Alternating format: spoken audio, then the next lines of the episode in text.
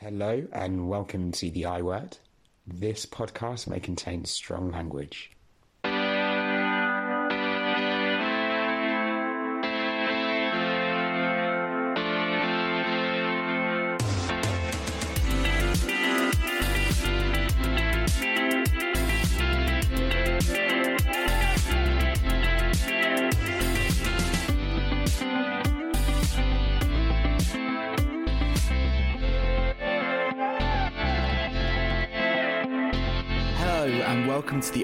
Volume 4. I'm your host Andy Sellers and today I'm speaking to Theo St. Claire. Theo is an actor who I met on a job last year and I was very glad he was able to speak to me via Zoom on New Year's Day from Malta. Uh, he was there self isolating for a couple of weeks, ready to start filming something new. So let's get into it.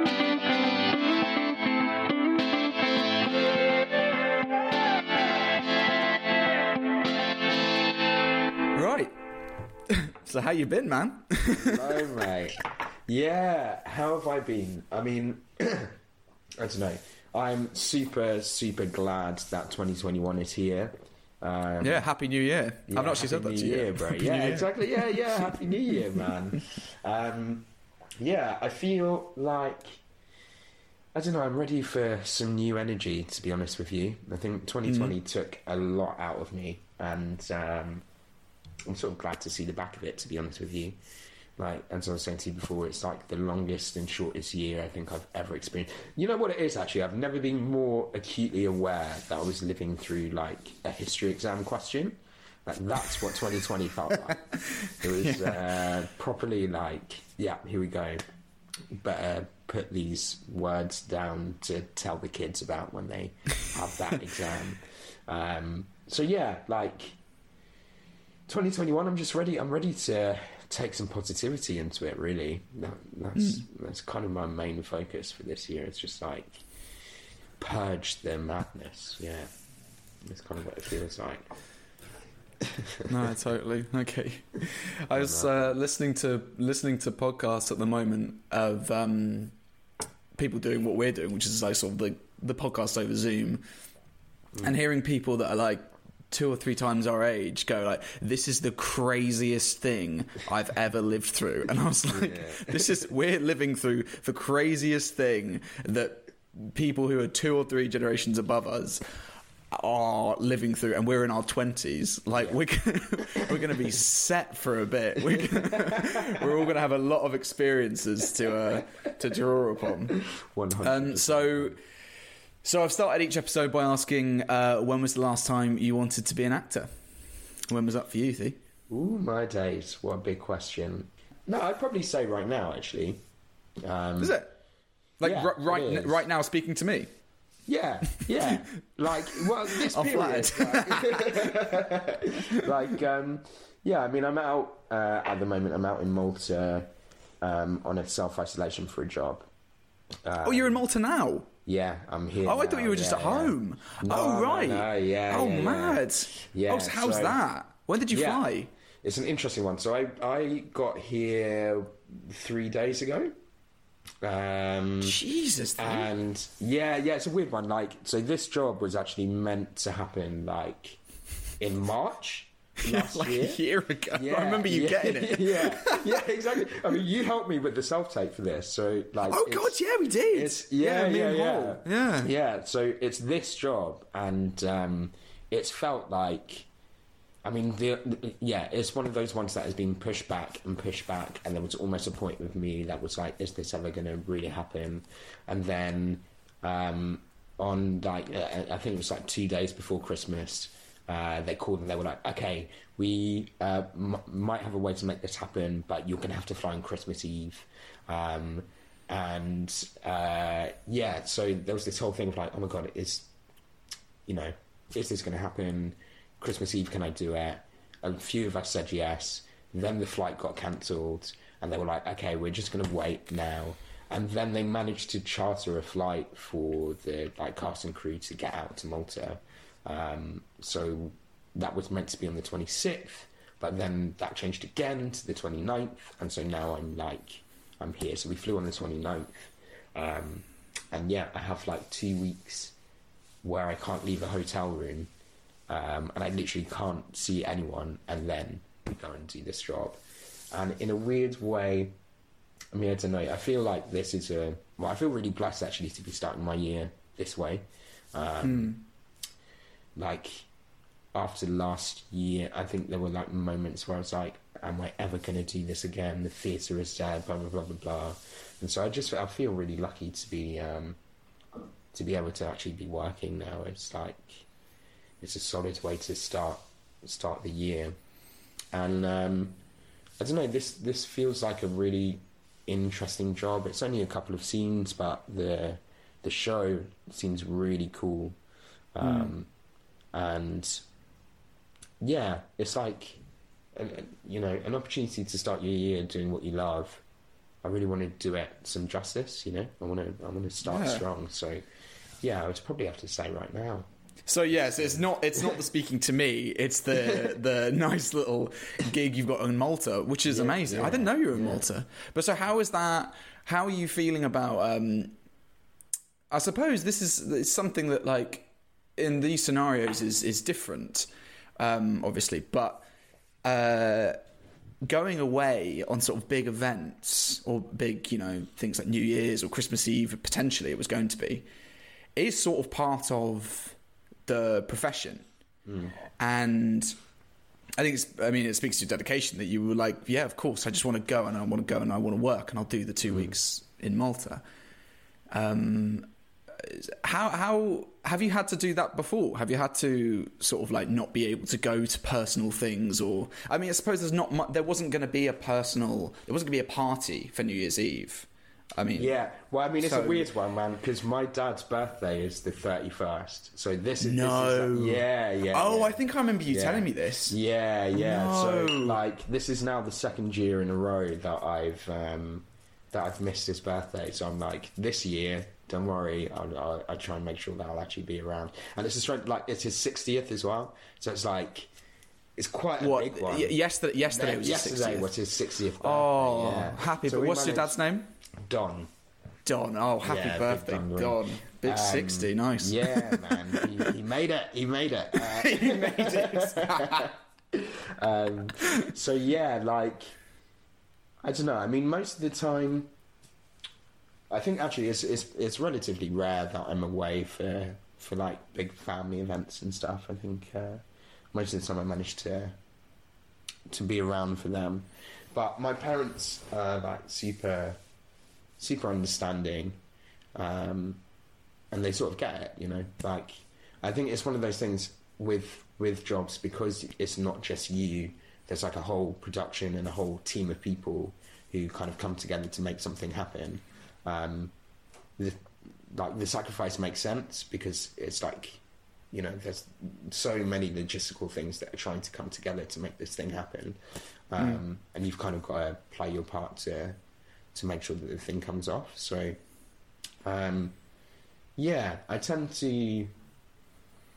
I don't. I think I tend to understand that that's what's going on, um, and yeah, I mean, I've been raring to go for this as well. Like this has felt Yeah. like something that's been coming for ages, and actually, I really wanted it to happen. So, yeah, yeah, it's been okay.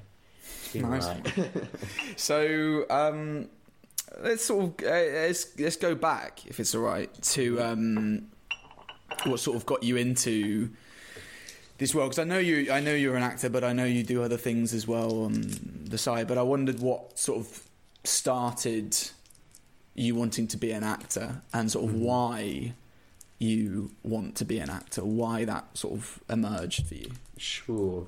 Like, um, I think it's something that I started in school. I think like like a lot of people, started doing like school plays and stuff like that. Um, and when I was going into sixth form, I actually ended up getting a drama scholarship for the, the school that I was going to. And I think that was probably like the first time when I was like, "Oh, okay, this is a little more than something that I just enjoy." Like, um, I'm actually pretty good at, at this, and maybe I should like look at it further.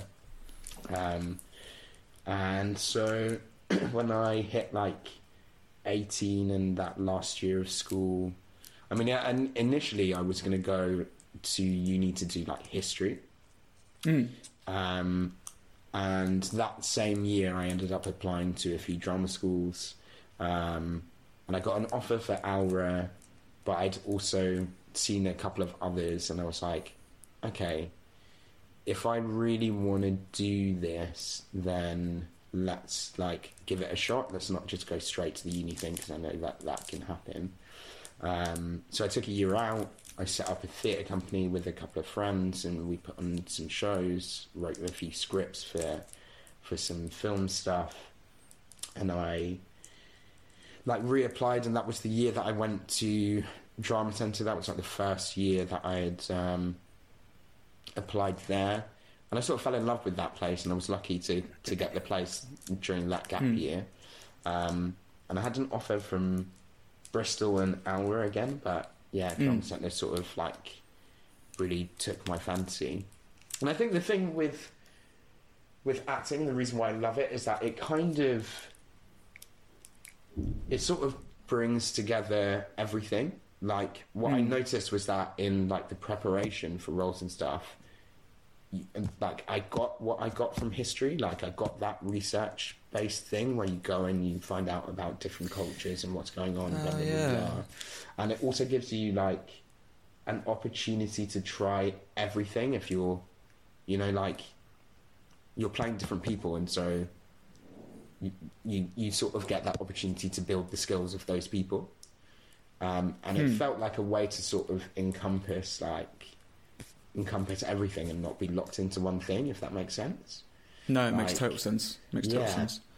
And um, yeah, I don't know. I feel like yeah, it sort of just it it piqued my my like curiosity. Really, it was like What a were really you- good outlet for it.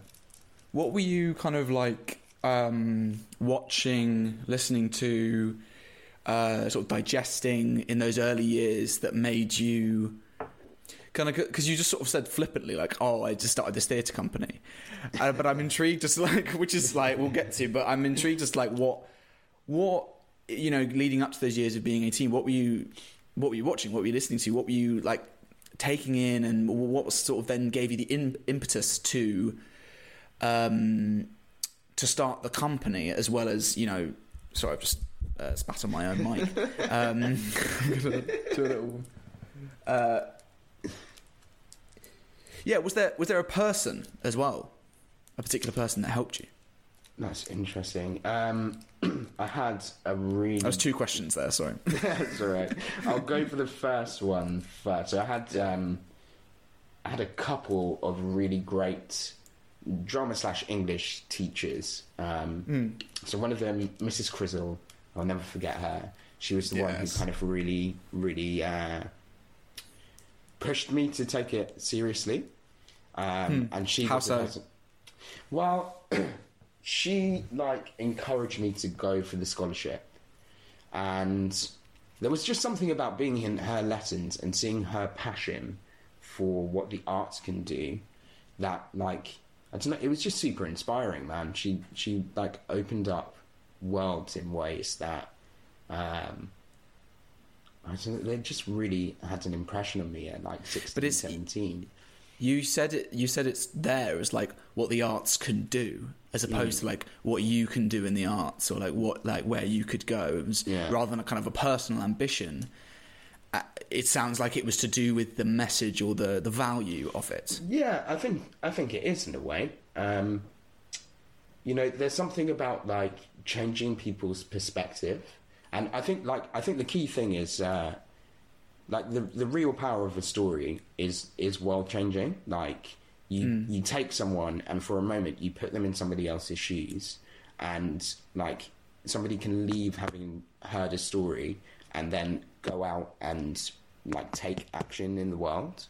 Um, and it's almost a way to like yeah it sounds like quite grandiose but it is it's like a world changing thing like i don't think it's possible for one person really to uh to change the world in No, inverted yeah, commas yeah. but you can like spark the impetus for people to go out and change their actions and change their mindset for their individual you can spot you change the yeah, individual yeah exactly, can yeah. then yeah, like change. spark a movement and all of that. And I think that's super powerful, man. Um, Was that the impetus for the theatre company? Sorry, it's just to dart in. Um, yeah, and I mean, like the theatre company as well. I think so. Me and a couple of mates were all on a gap year, and we were all like, we just want to do something, and we want to we want to have some fun. Um, And we so like the first show that we did was uh, Art by Yasmina Reza. I don't know if you've Oh yeah, yeah, yeah, yeah. yeah. Um, I know, I know of it. I, don't, I haven't. I haven't seen it. It's a, it's a, It's one about the painting, right? They just sort of yeah, talk about exactly. the, the painting. So yeah, one of like uh, these like three friends who've met at university. They're getting on in years. And one of them buys a what is ostensibly a white painting, um, and that's basically the basis of the of the story. So. Uh, yeah, one of them has bought this like ostensibly white painting, which he believes has like multiple shades of white in it and blah blah blah, blah and loads of texture. One of the guys is just like, "There's absolutely, it's it's just a white painting. Like, why have you bought this?" uh, and then they have this like crazy friend who's consistently late and kind of neurotic. Um, who doesn't really care about the painting but just wants his friends back, and it, it like it's a really beautiful story actually about just friendship and what it is to to to be like to be a good friend to someone, uh, especially when you think they're doing something that is ridiculous. Like, how do you still hang on and support someone and Yeah. also challenge them on their madness and all Yeah. that? Like, it's a really um, interesting one. Um, but yeah, for us, like, it, I, I think it was just an opportunity for us to be like, we're not just sitting around on our asses and actually let's test and see like whether what we're doing is what we want to be doing. It's interesting now, like so one of the guys is uh, he, he went off and did stand up comedy and now he's working in like radio. Another one is uh, Oh, amazing. DOP. Um, where, I mean, he does like a lot of commercials and like he's constantly traveling. So, so in a way, it was like a really good foundation for the, for for the three of us to to test the waters and make sure that we were sort of making the right choice. Um, and I think at the time, yeah, at, at the time we probably didn't think about it as as deeply. Um, but it's interesting looking back on it that actually it was it was like a I don't know it was a formative moment really. It was a moment of being like like so I remember when we put on that first show um, it was that thing of having the conversations with people afterwards and hear, like hearing how they'd been touched by it that was kind of the, the Where did you guys do it? so we ended up like our old school had had a theatre in it, so um, they were really gracious and they gave us the space for free. So we sort of went back to our school and put it on there. So we had like a three night run or something um, in Bedford, and uh, yeah, it was great, man. It was great. It's a lovely. How was it? Um, and uh, yeah, sorry, uh, going back, what what were you listening to? What was the or what was the um, films or TV or what? Do you remember like anyone in particular being like, not like straight away like that's what I want to do or that's where I want to go, but like anything Um, that sort of gave you that bit of inspiration, for want of a better I word. Yeah, yeah. Like, I've always been a big TV head. I think, like, at the time, I was watching a lot of, like, The Mighty Boosh and uh, Garth Marenghi's Dark Place. Um, I just got into that recently. We were listening. We were watching some. Yeah, we were watching some of them here with Matt Berry. yeah, man. Yeah, Those yeah. guys were amazing. But actually, like, I feel like there was something about the way that they work as well that really inspired me. Like, all of those people pretty much work together and have been writing and making stuff together for ages. Um, And yeah, there's something about that. You know, that whole like set of people and the way that they work was something that I think I definitely wanted to emulate. Um, that sort of collaboration. yeah, man. Yeah, like Mm. But with a working close with knit- your friends. with yeah, knit, exactly. Yeah. like working with your friends and um, just making crazy things. Like, and in a way, I was sort of doing that as well. Like, I had a few mates who we used to like meet on weekends and make like stupid little short films and. Oh, yeah? um, yeah, yeah. Um, and it's sort of interesting as well. All those guys are sort of doing, they're sort of doing the acting thing as well.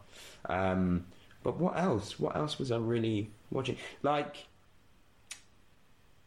I wasn't really a massive theatre goer, but I, I definitely the shows that I did see definitely had an impact on me as well. Saw a few like RSC shows very early on, a few like school trips and stuff. Um, and then also, yeah, through the school theatre too. Like it was quite an interesting one. So the the theatre manager of the school theatre, uh, he had a really, he had his like finger on the pulse for fringe theatre. So the school would get a lot of like obscure but amazing shows. Um, so have you heard of a guy called Pip Utton? Uh, no. Um, he did this one man show uh, where he plays Hitler. Uh, oh, what is the name of it? I need to I need to check the name of this show. But I remember seeing that and I was like, oh my god, this like this one man has like opened up an entire world to us, and Wow. especially playing this like hated figure, but he made you not that he made you like him, but he made you like see things from his point of view, and and did it without judgment, so that you as the audience member can can sort of make your own opinion. And I It's think kind of a crazy thing to. Yeah, so that's kind of a crazy thing to see it. Like what?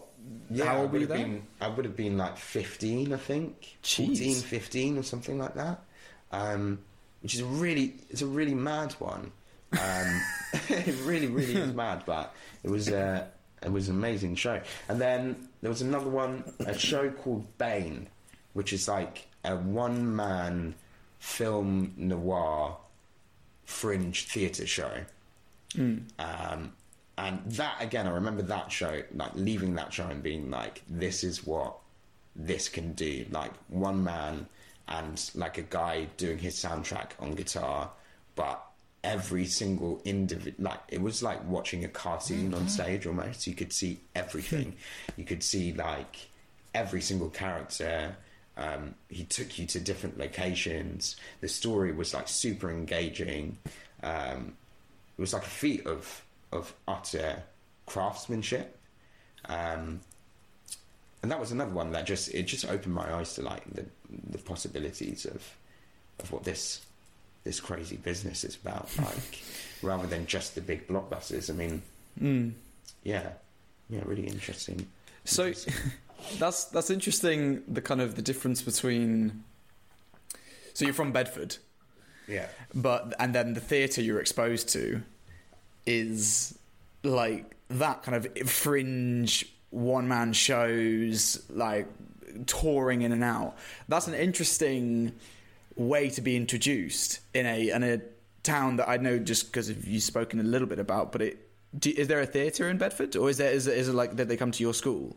It's not particularly like a, th- theatrical place, is what I'm trying to yeah. ask. It's, it's not it's not massive. Although it's a weird one. Like there are quite a few like actors who come from Bedford. and it's on the outskirts of London. Yeah, yeah, it's like 40 minutes out by train. Um, so it's like, you know, it's, it's re- really is a commuter town. And it used to have, it doesn't really have a massive theatre. Like the, the closest like big theatre is probably Milton Keynes or something like that. Right. Um, so there are a couple of like smaller venues.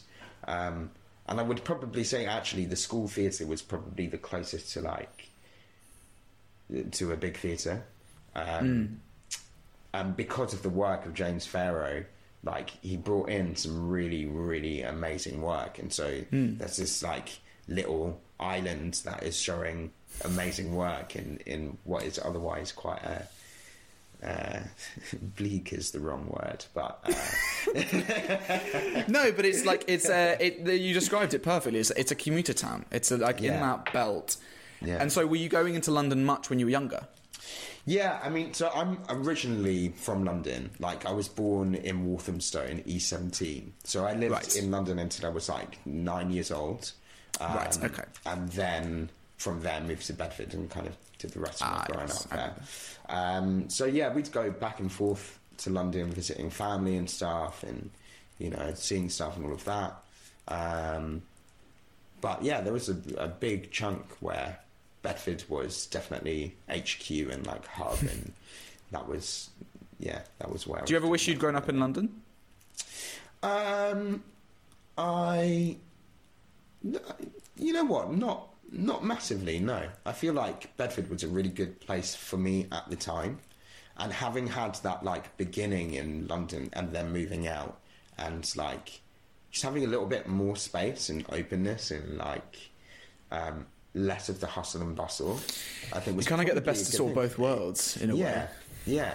And I've never really felt like like London was like a, a hundreds of miles away because at the end of the day, I No. could always get into town within an hour. Hmm. So, um, yeah, I don't regret having left London.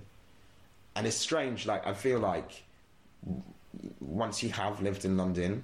There's kind of always a part of you that is like a Hmm. Londoner anyway. Like it doesn't really go away. Um, Yeah, I feel that now. I've only yeah. lived here for a few years, and you know, since I was nineteen. But I, st- I think I still feel that. yeah, You sort of like, Yeah. I don't know. It's a weird city. It's a But it weird seeps city. into your bones, man. It's just one of those things. Like It does, in good ways and bad inside you. ways. Yeah, yeah, yeah, yeah. yeah It really does. It really does. Yeah. Um, so you get the drama scholarship, and then you know you form the company and do the gap year, and then you go to drama centre, and you and it's obviously a school that's had a interesting last year and uh, a lot Yeah, that's a way of putting it. Yeah. yeah, like you don't have to speak about it. I, you don't have to talk about drama center at all. Like, I mean, I, I don't want to put you in any position.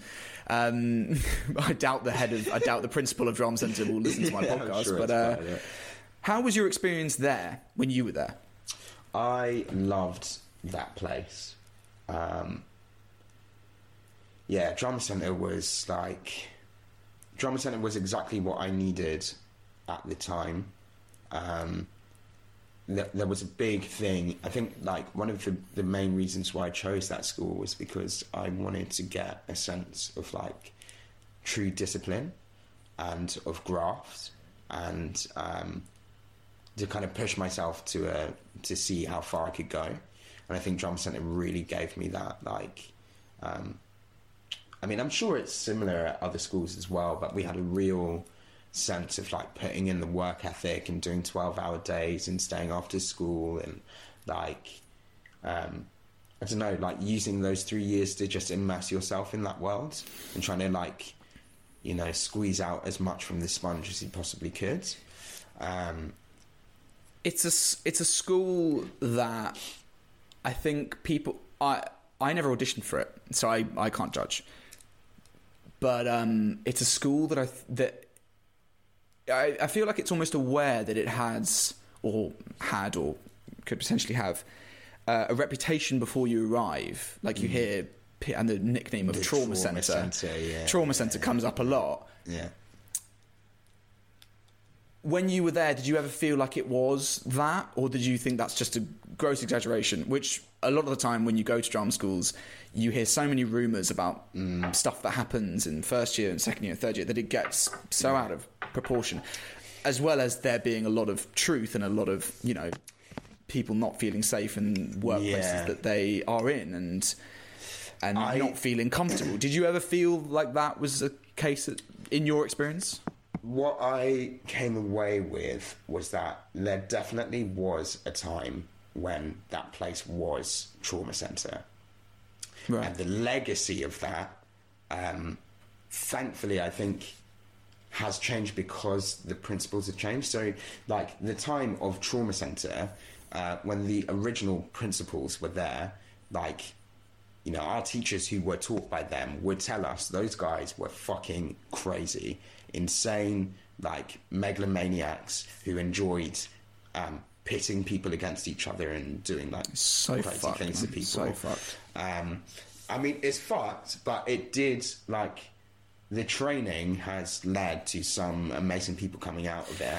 And Yeah, like, but I, it's I, not a justification. Yeah, It's you can not, never yeah. justify. It's just because Yeah. Tom Hardy came out at that time doesn't mean it's okay. Like, it, Well, I, yeah, but you I know, think- sorry, I interrupted you. I interrupted you. No, no, no, it's okay. Like, um, I think what is interesting is that because the people who are there now teaching there had been taught under that and under like they understood whatever the whatever benefits could have been taken from that and um, also saw the damage that had been done and did their best to like uh, try and separate those two things and take whatever was good from that like discipline based work and also not like treat people like their playthings um, Yeah. and so at the time that I went to drama centre I think they had got that balance quite finely tuned um, and so like people like John Piskitzer uh, totally understood how far it was acceptable to push you Uh, is he a tutor at uh, yeah. Drama Centre? So Right. yeah, he was the uh, he was my acting tutor. Um, he Right. also teaches at RADA as well. Um, and so yeah, like he understood what he had benefited from from those like crazy years, uh, and also knew how to nurture. And so I think they'd got that balance pretty, pretty fine tuned. Like it was great. It was, I it was an amazing place. I suppose that what I, because of the conversations that came up this year about stuff coming out with drama schools, Yeah. of, of students not being able, basically, the crux of it was students not being able to uh, say things and feeling like they couldn't say things about drama schools, whether it was to do with race or, um, in more recent years, sexual harassment. The there, I, I just what what gets me sometimes and what makes me pissed off is that I think that sometimes there's this attitude of glorifying the secretiveness of drama schools Yeah. that is like that is like oh you know we can't we, we you don't say anything about what's on the course and I think that drives that drives me mad mm. because I think that that is n- that that's if I if I thought about you know I was 19 when I went to drama school and so were you Yeah. which is still relatively young. I was I, I remember in my first year being really scared about rumours that I had heard, and they were pretty tame. The idea of then going to a school that is nicknamed trauma centre and that is given this I that is that you don't really know what's true and what's not and what's mm. outlined by the course. And I understand from a teaching point of view that you want to keep things you know, so you discover them yourself. Mm. But I think what's been really good, and again, I don't know what it was like at Drama Centre, but what I think what's been really good is that there's been a conversation now, finally, mm. Whether it's about content of drama schools or whether it's about, um, whether it's just about the secretiveness. I don't really, I don't really have a question, but I suppose that I'm just like, well, I'm interested to know your thoughts and when like when all the stuff came out this year about Drama Centre, and again, you don't have to talk about it too much if you don't want to, but when all the stuff came out about Drama Centre this year, what was your opinions on it? Not like what your opinions, but what, what how did you feel when you heard it? Yeah. Um, it's obviously it's a, it's a sad thing to not like. I remember when I first heard that things were kind of like uh, breaking down in that sense. Like it's a sad thing to not be able to recommend um, a place that you love and to Right, feel exactly. like yeah, like to feel like you'd be doing someone a disservice if you said to them, uh, like, you should go to this place. Um, and in part, I think, like, the. I mean, there's a lot that goes into the drama centre breakdown because of the way that it became, like, embedded into Central St. Martin's and, um, like, I think having a drama school within a university and people from above trying to push it to become like a university course means that uh, like they were always sort of fighting a losing battle in a way um, and In, in, then- in what way?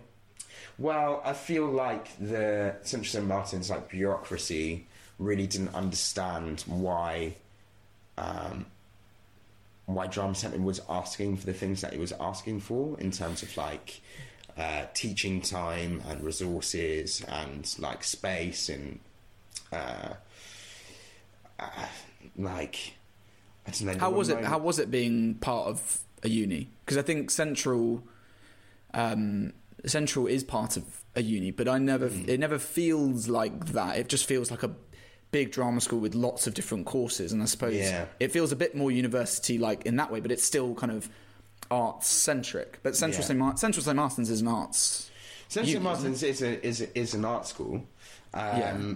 but I think so. When for a really long time, like CSM had been the people who were accrediting the course, like University of the Arts London. I guess it's like really the the um, thing. But Drama Centre was at least in a separate building. It had its own space, and so like going into Drama Centre, you felt like you were there, and it was like its own little closed bubble, and they could get on and do what they needed to do, and that was that. Um, and then they, when CSM built a new building, Drama Centre like moved in with the rest of Central St Martins into that building, um, and suddenly it became a thing where uh, it was almost like rather than Drama Centre being its own entity, it became like a department of Central St Martins, and so there was like a big struggle Right. to fight for space. Um, I think the space was like really one of the key things where uh, the places where we were working were also like well, the university was asking for those spaces to be available to everyone. Um, so we'd have moments where, like, you're changing in the corridors, but then uh, you've got, like, I don't know, painting students, like, walking through whilst you're changing, or people, like, knocking on your doors during lessons and stuff like that. And so not having its own real physical space, I think actually took, like, a big toll on the school. Um, and then on top of that, there was, like, a sort of management based thing where they wanted to amalgamate drama center with other courses and create this like center for performance which um, sort of removed the focus from the training like our principal so over the three years that i was there our first principal left to become the head of the Centre for Performance at the end of my first year, which then meant that his focus was less on Drama Centre and more on trying to like merge the like actors mm. training with designers and uh, costume people and blah blah blah blah. Um, and so there was this like I don't know, like watering down of the focus of the school um, because I think CSM were looking to like, yeah, to make it into another department rather than some sort of separate thing. And I think maybe that like battle, that like bureaucracy battle, also led to things like slipping under the radar and things not being dealt with as early as they should have because the focus wasn't really there. Um, and so yeah, like especially so I think like a lot of the real recent horror stories of Drama Centre actually happened after I'd left, and so like it's kind of it. Uh, not that it's difficult to talk on them because you No, no, no, no. hear Yeah. people, but but like Totally. Um, I feel like that breakdown of the focus is what allowed some of those things to happen because people Mm. weren't weren't like it would you know it's like having something that is happening in the periphery that's taking your eye off the ball. No, yeah, and, and and crucially, like we, you sort of have to acknowledge, you know, that it's not just drama center. Central course, is the yeah. exact same, and Yeah. I think there was stories from Rada as well, and and, and others. I'm sure. Um, I can't remember what it was from the article in the stage, but it's it's across the board. It was across the board. But but thank you for speaking about drama center. I know that it's the thing is as well that it's it's a place that you love, and so I mean I want to get back to your love coming out of it, and then graduating and going into the I word for the first time, and and how did, did you feel prepared? Did you feel ready? And Yeah, interesting question. Like, so yeah, I mean, I really loved Drama Centre. Um, I was lucky enough to get signed during third year, um, which was amazing. And also, so like, Drama Centre has a thing where the directing students, um, they kind of like they're they're almost part of the actors training as well. So for the first year, they take acting classes. They're like 100 percent with you on that, and then in third year, they do their third year shows with with the actors as well. So with the people that they've trained with. That sounds awesome. yeah, it was, I mean, it was amazing, man. Um, and so I was lucky enough that my third year director's show, um, so with a company called Besner Theatre, who I love these guys to bits, they're fucking incredible. Um, we were lucky enough to get picked to represent the school at an international theatre festival. Um, so the show that we were doing was called Crime, which was like a response to Dostoevsky's Crime and Punishment, but really looked at what the effects of capitalism are on society. Um, so like super political work, um, and like literally straight after graduating, we went took that show abroad, then did like a London run. Um, Where did you go abroad? so we went to Romania. We went to. Oh my God. Yeah, first we went to Suceava, which is like up in the north of Romania, um, and then took it on a run in Bucharest, which is the capital. Um, and like, that was like. It was like the ultimate experience, actually, in a way. We, we were like working on a show that was politically driven, um, really driving like great conversations and like you know like I was speaking before about that thing of like how a story can change people's individual worlds. It really felt like we were doing that, um, and then the travel was involved, and like I was working with my best friends. Um, it was just like this. Amazing, yeah, exactly. I, I really like. I was. Like, I remember thinking like, I'm so lucky. How the hell have I like landed in this thing where I feel like I'm doing what I'm meant to be doing? Um, but I also feel like, and I think this is across the board with drama schools, and it's something that needs to be uh, sort of focused on, and something that needs to change because I don't think drama schools actually really prepare you that well for the real industry. They prepare you for doing the work when it comes, but I don't think there's really like enough focus on the fact that you you're not going to be working all the time. Uh, and what do you do during those times? And like, how do you uh, reconcile that thing? Like, like I know what you mean. Is there is there a case though that it's like, well, like, how do you prepare someone for that? Yeah, I I sort of uh, Because get- I, I don't know, Yeah. and I, I'm not asking you to know. Um, I'm, I, hmm. I think it's a I think it's a fair point, and and I think that's your experience, and I think it's probably a lot of people's experience. I just don't know how you do it. because it's It's like always- because uh, yeah. you know it's it's effectively uh, it's effectively it's effectively asking them to train you to to work out what to do with the rest of your life. Yeah, I know. When you're yeah, not working. I know what you mean, but I feel like there's almost a and maybe that's maybe that's a generalization, not generalization. No. um, no, go on. no, I sort of get you. I just think it's a thing of like, um, especially for young actors. They're like, I remember leaving and being like, I should be doing everything now, and why isn't it happening? So like, I finished that tour, came back, and then I didn't really work. Like, I didn't do any paid work. I think for about a year after that, I ended up doing loads of like scratch notes and stuff and bits and pieces. But um, like, Which definitely have their value, though. one I think hundred that those- percent. I think I think they're so like. I think those that that's the kind of thing that I would probably say I agree with you in that. I think that's the kind of thing that should be talked about more at drama school. Like And- you know, yeah. with the, the amount of times that I don't know, maybe not discouraged, but like maybe I don't know, maybe it's a snobbery. I'm not sure, but like going out and doing like there's an amazing um, group called Voices from Home who do with uh, done by Tim Cook, who does uh, who before lockdown did scratch nights where you know people come in and um, you know they're written by young graduates, they're directed by.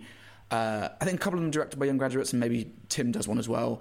And they're all done by actors, and everyone gets like paid, not like a lot, but a bit. But they get to work and they get to Yeah. do something for three days, Yeah. three days of stuff. And that's maybe the kind of thing that I think I think you're right in that it should that should be um, not that that's what you said, but that's the kind of thing that could be talked about more.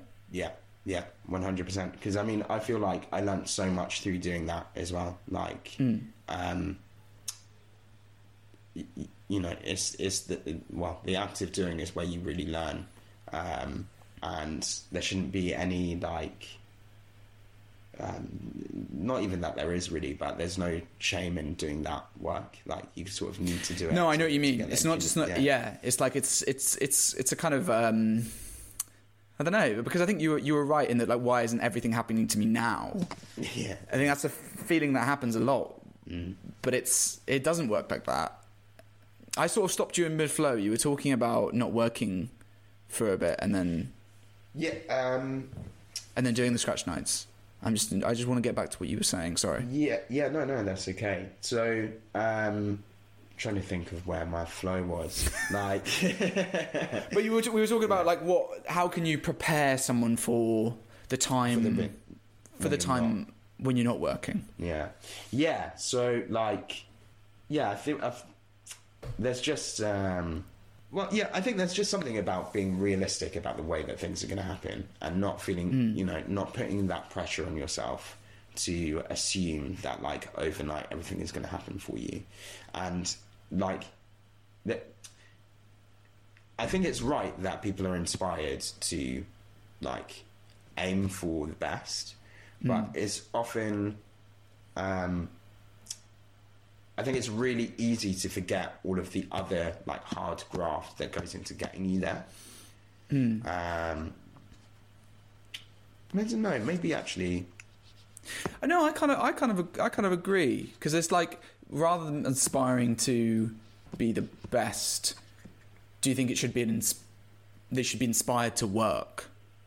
yeah. Although, like now that I think about it, like I think actually probably Drama Center did Did do did quite well in, in yeah, Yeah. in keeping people aware of the fact that the work is the thing that that Do you th- like pushing to Do you think that the the inspiration or the pressure maybe to be the best maybe doesn't come from drama center, maybe comes from because I would probably say this was my experience and that it maybe comes from the outside sources mm. that when you go into the I word for the first time, you get greeted with a lot of people being very positive and telling you all the things that they're going to put you up for and do. Yeah and get and you're gonna be a you're gonna be a star. But like but in all, in all seriousness that is sort of what happens. And for right or wrong that that will affect you. Did you feel that? Yeah, I'd, I'd, I'd have to agree with you on that one. um, and there is a thing as well, like, because especially when you start, you get put up for a lot of stuff because you need to meet casting directors and all of that, and you end up going up for like massive things as well. Um, and it can almost feel like disheartening when you, like, I remember that first year of going up for like, like roots and like like huge show, like massive shows, and then not getting them and being like, "Fuck, have I like, you know, have I messed up this whole thing at, at the beginning?" If that makes sense, but you, like it takes some time to understand that you're. There's also that thing of like just building the relationships and getting yourself like out there and seen and. Um, yeah, understanding the journey. Like that first year was really, that was like a moment of being like, I need to take this as a marathon, not a sprint. And I think I had been like aware of that before, but you don't really learn it until you're doing it. If that makes sense, like you've really No, got yeah. to uh, see it for the long game and not like not let your focus be too short term. Um, But you know, maybe that is just part of the of the journey as well, and like everybody Yeah, I think goes is. through it in different it ways, and uh, yeah, yeah, you have worked as an understudy twice. Yeah. uh, and we were understudies together.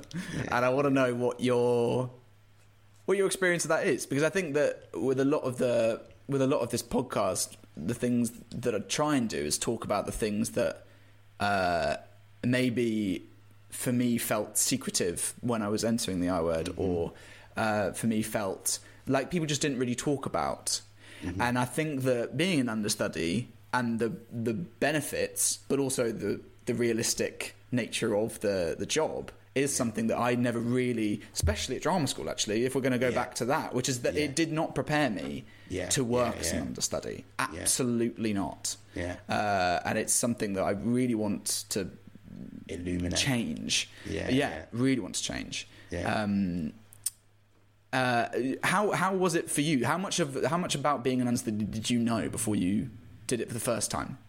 We could talk about the first time if you want. Yeah, sure, yeah. Like, um, I didn't really have a clue about understudying the first time that I did it, and I came into it um, really.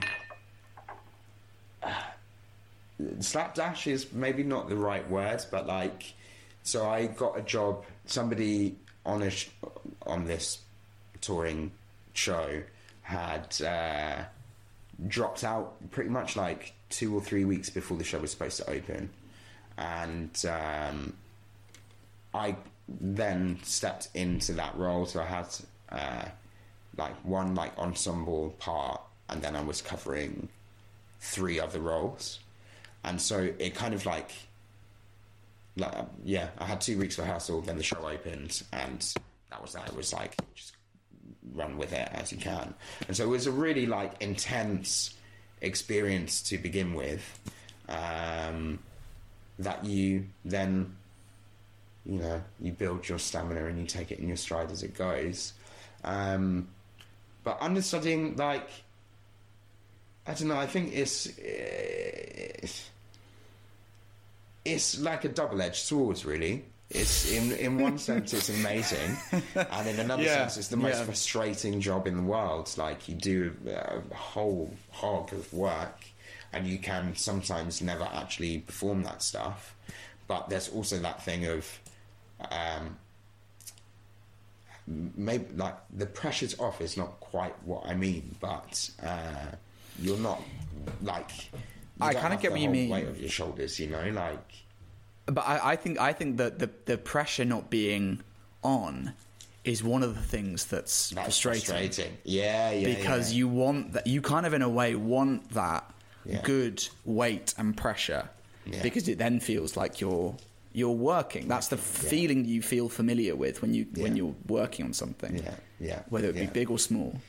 And actually not having that I, I the double-edged sword is, is really got me. Yeah because it's also it, because it is amazing as well, right? So it, it is. That's the thing I want work- to. I want to really, Yeah. really, really Pinpoint. emphasize that it is a great learning experience and it's Yeah. really, really beneficial. And actually, that that waiting around and that not feeling the pressure, I think psychologically is really good because I think that it it it you're like a kind of I don't know, you're like an elastic band when you are then ready. Yeah. And it allows you to see the process or whatever you want to call it from another side Mm. and from another way and work and learn to work in a different way. Yeah, one hundred percent. And there is something as well of like, you know, watching your principles work as well, and seeing how people like seeing where your approach differs from somebody else, or where your things align, um, and like, yeah, I think I've always been really blessed to like understudy really generous people, and so be able Really- to have that like. Really generous people, Yeah. but also be in really good rooms. Yeah. like we don't have to talk Yeah. about the we don't have to talk about the two jobs that you did if you don't want to, but like the the the rooms you're in are really good, and so you're going to be working with really good people, whether they are the the um, the stage management or the uh, director or the producers that come in and out or the the actors themselves, who, like you said, are really generous and. So in a way, you're kind of just you're kind of almost like a little fly on the wall, and the, because the pressure is off, you can just sort of go in and just learn Yeah. and not have that pressure of going in and it's your first job and being like, I really need to impress this director today because on the first day I'll do a really shouty scene that'll really kind of get me, that'll everyone will know how good of an actor I am. Yeah, You sort I of don't have that. You sort of you have other pressures and you have other anxieties, Mm. and I felt I feel a bit of I felt a bit of an imposter when I was there. I had really Yeah, bad imposter you syndrome mean. when I was in the first few days. Um, but from a learning experience, and for someone, for someone, you know, for someone, for people as young as we are, to go it, that's like so valuable to have that 100%, experience. man. One hundred percent. Like, um, that's the thing. I would I would say if like especially for like younger actors, when a job like that comes up, you should take it. There's so much Yeah, that you the- get from it. Um, Again, it's it's one of the sorry to just start in as well, but just to Yeah. kind of emphasize with you is that I think that maybe I think from a lots of different sources, people ask, "Are you okay with doing understudy work?" Mm. And I suppose would you say yes? Would you say like absolutely? I mean, you're a couple few years older than me, and you've done a lot more work than me. And so, would you say from your perspective that it that it is definitely worth it as a young actor, graduate, or Yeah, I mean, one hundred percent, man. I feel I feel like, um, so especially in those first few years after leaving, like it's the, is one of the ultimate ways to like hone your craft, um, and as we're saying, like, and almost that frustration of not being on every day, I think is a really good thing as well because it sort of proves to your, or at least I found this that it proved to myself that like I definitely want to be on every day. Right. And you, Yeah, you sort totally, of get totally, yourself to a point where you're like, um, because you're itching to do it, you're really like, you know, striving to just be on and doing the thing that the, the next time that you going in for an audition or whatever, or, you know, the next time that you're actually doing something, you then push yourself and do, do it to your, to your fullest, uh, ability. So, um, I mean, it is one to think about.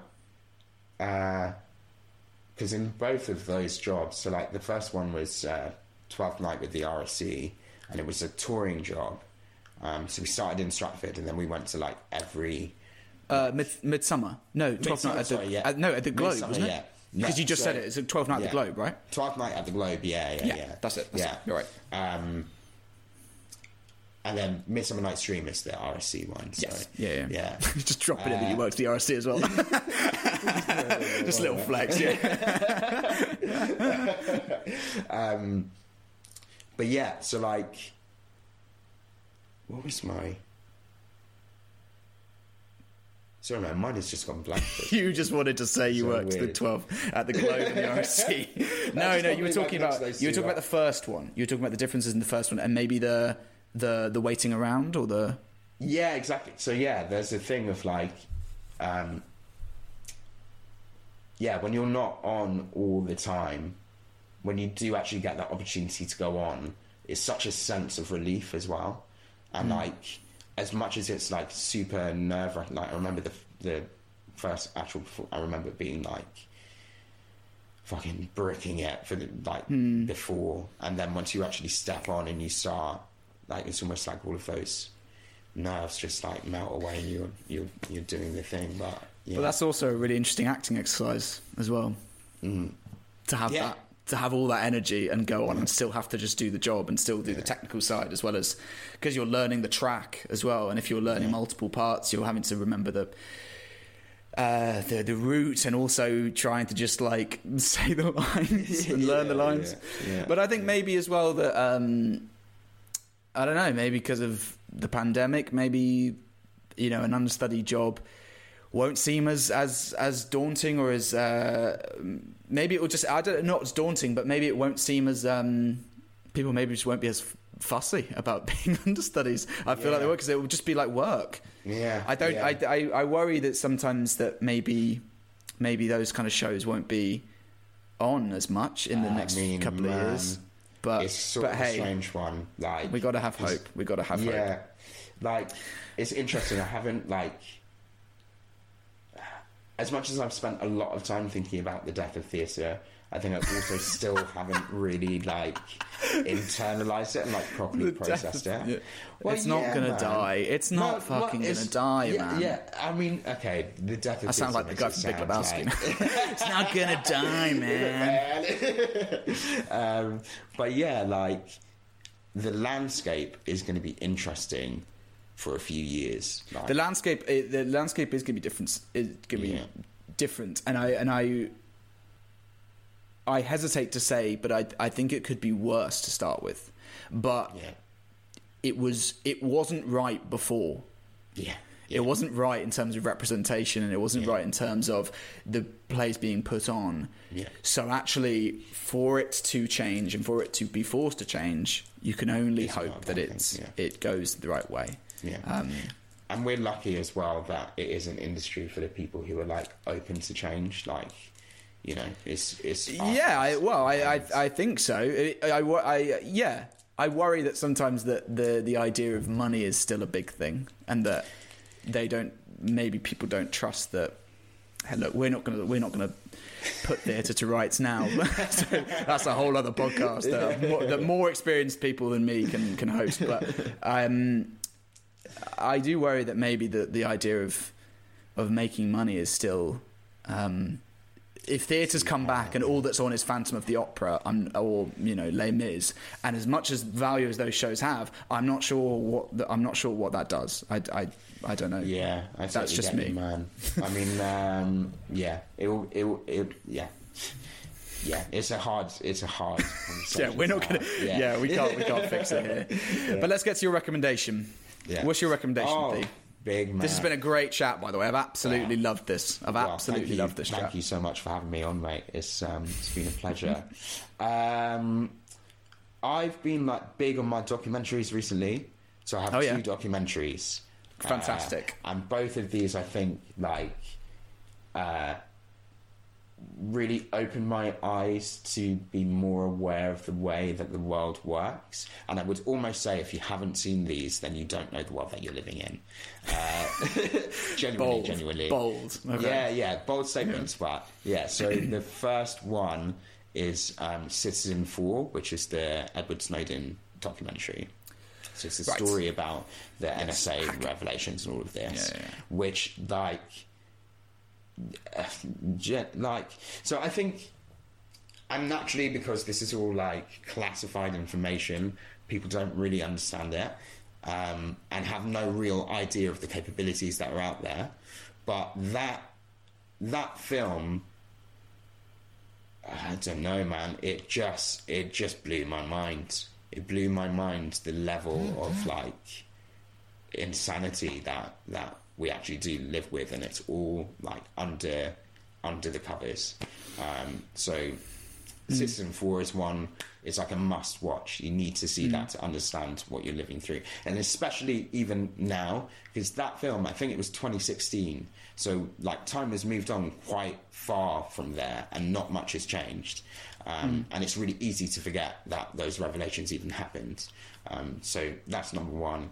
And then number two is Hypernormalization by Adam Curtis. And that again is another one that just like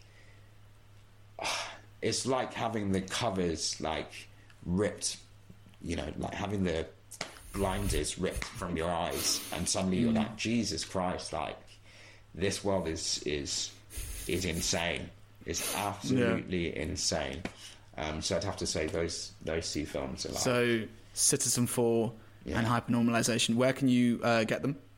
Um, so hypernormalization is on BBC iPlayer, um, but there Oh. is also YouTube.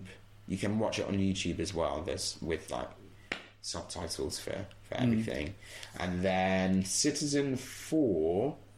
I mean, I have it on DVD, so so, DM Theo. yeah, yeah, man. No, I'll no, no, it out to no. you, I'm not uh, going to do that. not doing that. But um, yeah, I'm not sure if it's on like Amazon Prime or something like that. But Okay. uh, I'm sure people can find think it. we'll- Um, yeah, yeah. Citizen 4 Yeah. and hypernormalization. Yeah. Well, now that you're going to give my whole audience uh, existential crisis, so thank you, mate. Theo St. Claire, man. thank you very, very much, mate. Cheers. Thank you, brother. Thank you. this podcast is produced by me, Andy Sellers, with original music by Danny. Thank you